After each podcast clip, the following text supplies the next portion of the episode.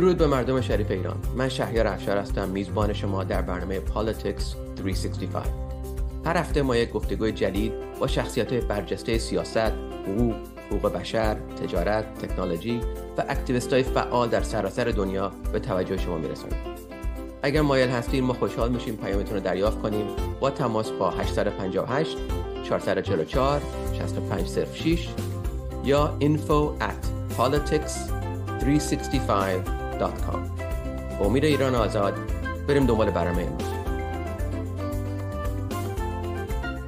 خوش اومدید آقای علیرضا نادر از نوفتی از واشنگتن دی سی یکی از مهمانایی که مجددا لطف کردن و برنامه ما پیوستن. نفتی مؤسسه غیر انتفاعی در واشنگتن دی سی که می‌خوام آقای نادر یه ذره بیشتر توضیح بده update کنه شنوندگان ما را که فعالیت که ایشون و مؤسسه ایشون در واشنگتن دی سی دارن انجام میدن. واقعا به اسم مردم ایران و به حمایت از این جنبش ملی که الان هممون یه نقش خیلی کوچیکی درش داریم سراسر دنیا ایرانی مقیم خارج.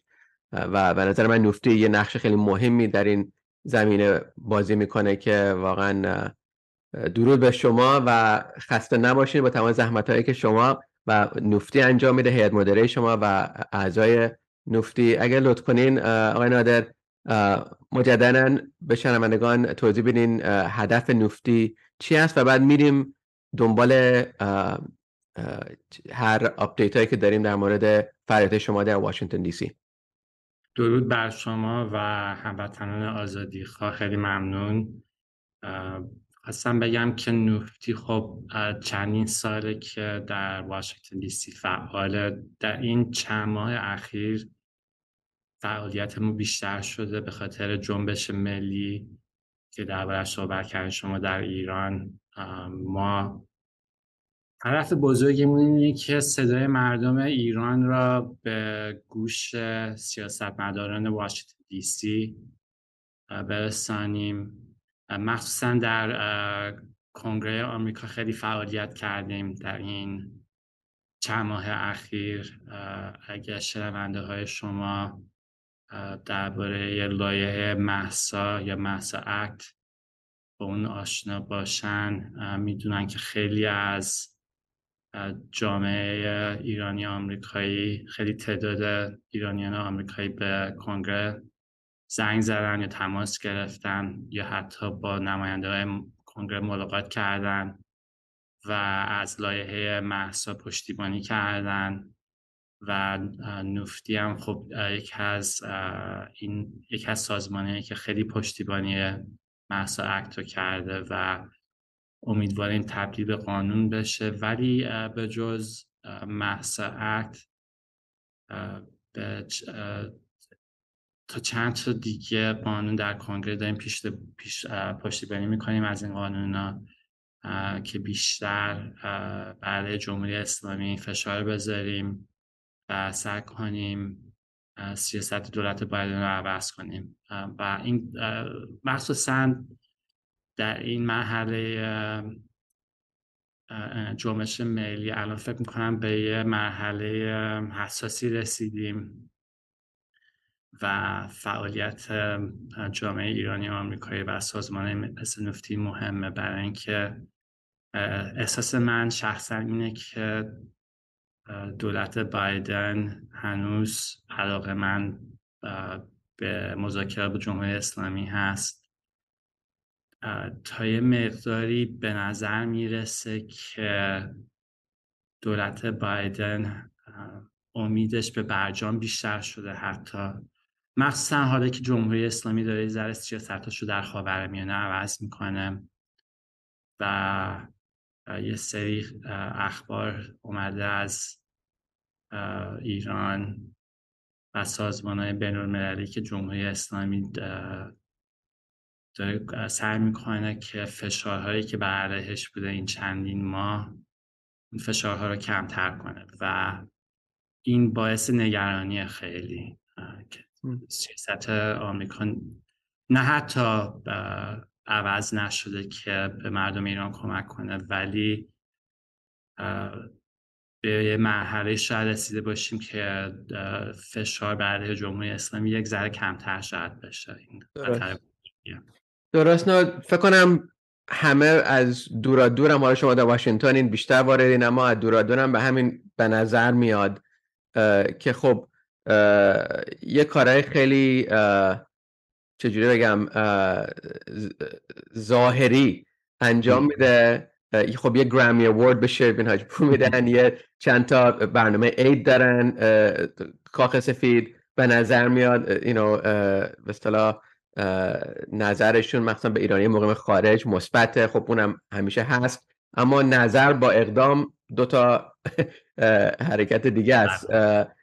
ممکنه حرفای عمومی بزنن اما اقدامی نکنن. و تا اونجا که به نظرم میاد واقعا هم این هر ادمنستریشنی هر تشکیلات دولتی مهمترین هدفش مخصوصا یک تشکیلاتی که یه انتخابات جدید باید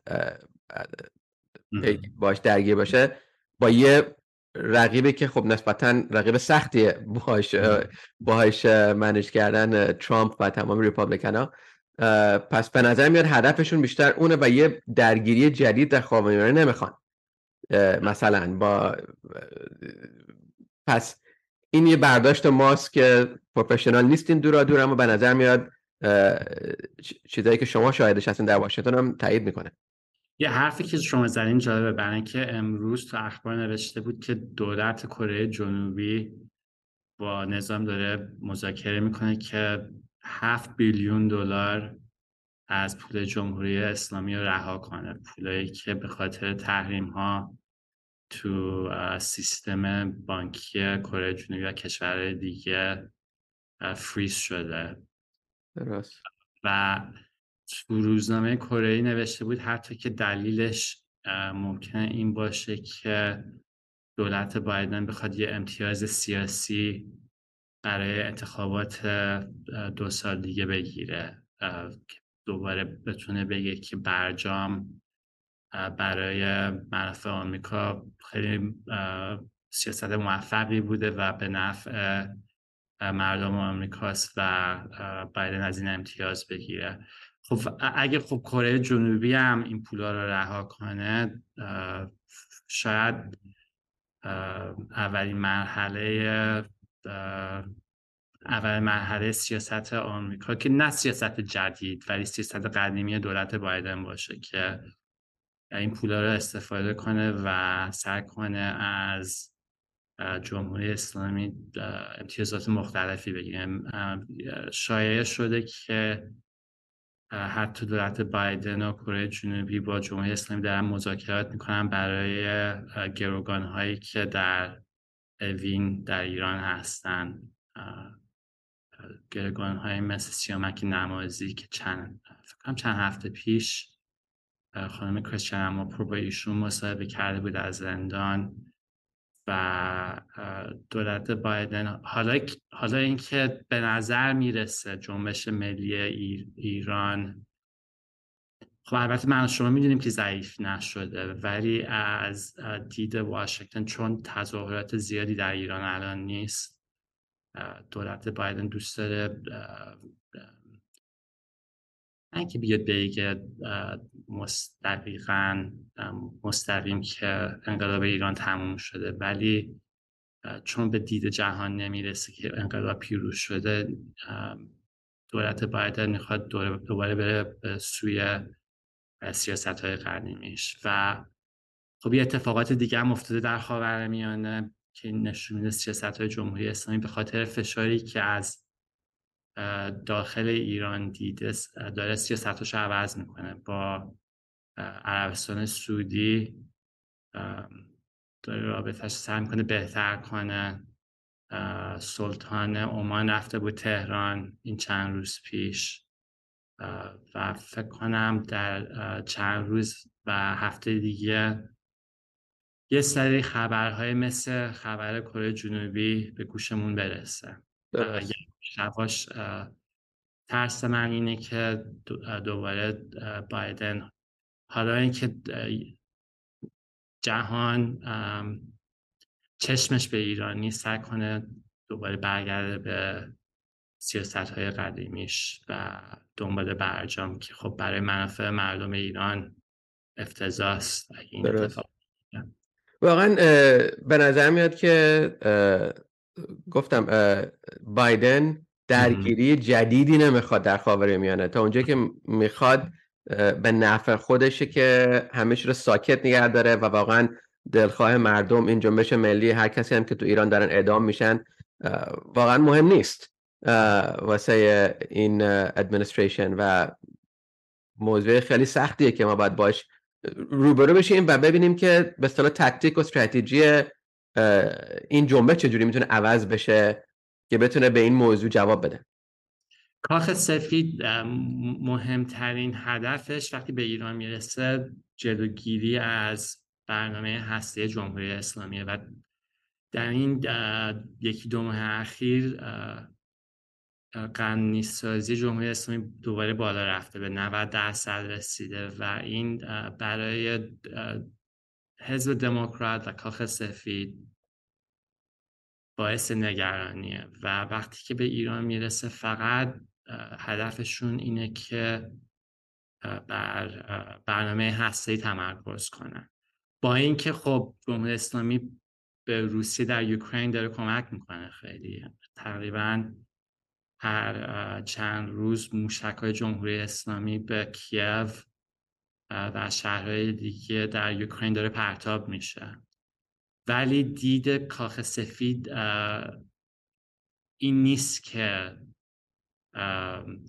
با فشار جلوی جمهوری اسلامی بگیره. فقط عقیده به مذاکرات داره و به جای اینکه فشار رو بیشتر کنه عقیده کاخ سفید و راب ملی این هست که بعد فشار رو کمتر کرد که بیشتر از جمهوری اسلامی امتیاز گرفت. و حتی در یوکرین تعجب نباید کنیم که شاید آمریکا و نظام دارن الان در مورد یوکرین هم مذاکرات می‌کنن.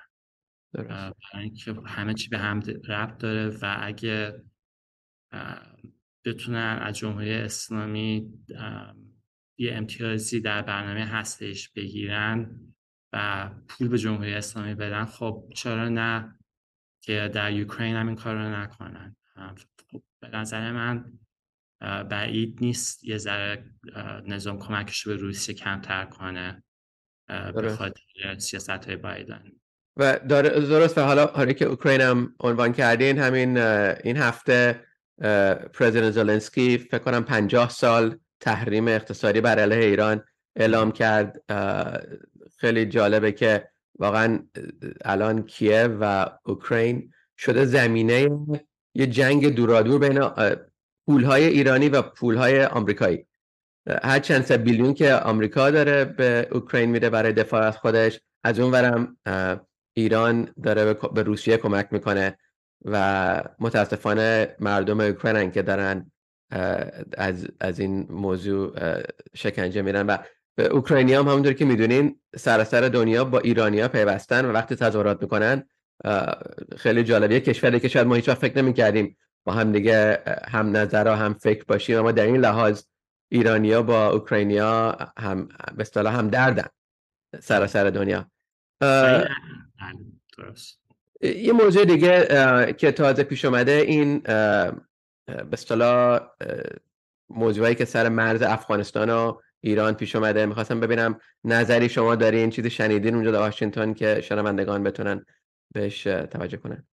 بله با اینکه خب جمهوری اسلامی به طالبان خیلی کمک کرده در چند, چند سال اخیر مخصوصا برای آمریکا وقتی که در افغانستان لشکر آمریکا در افغانستان حضور داشت جمهوری اسلامی به طالبان خیلی کمک کرد. بهشون اسلحه می‌داد پول می‌داد. یه سری از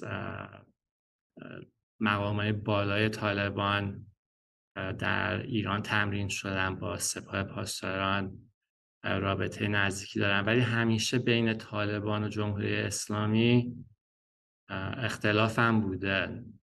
به نظر من مسئله اصلیشون پول و قدرت و آبه. برای اینکه ایران خب چون دچار کمبود آب هست به افغانستان و رودخونه هلماند خیلی وابسته شده و از این رودخونه دیگه آب به ایران نمی‌رسه. جمهوری اسلامی میگه تقصیر طالبانه تقصیر دولت افغانستان طالبان هم میگه که نه تقصیر جمهوری اسلامیه و اونا از کافی آب ندارن.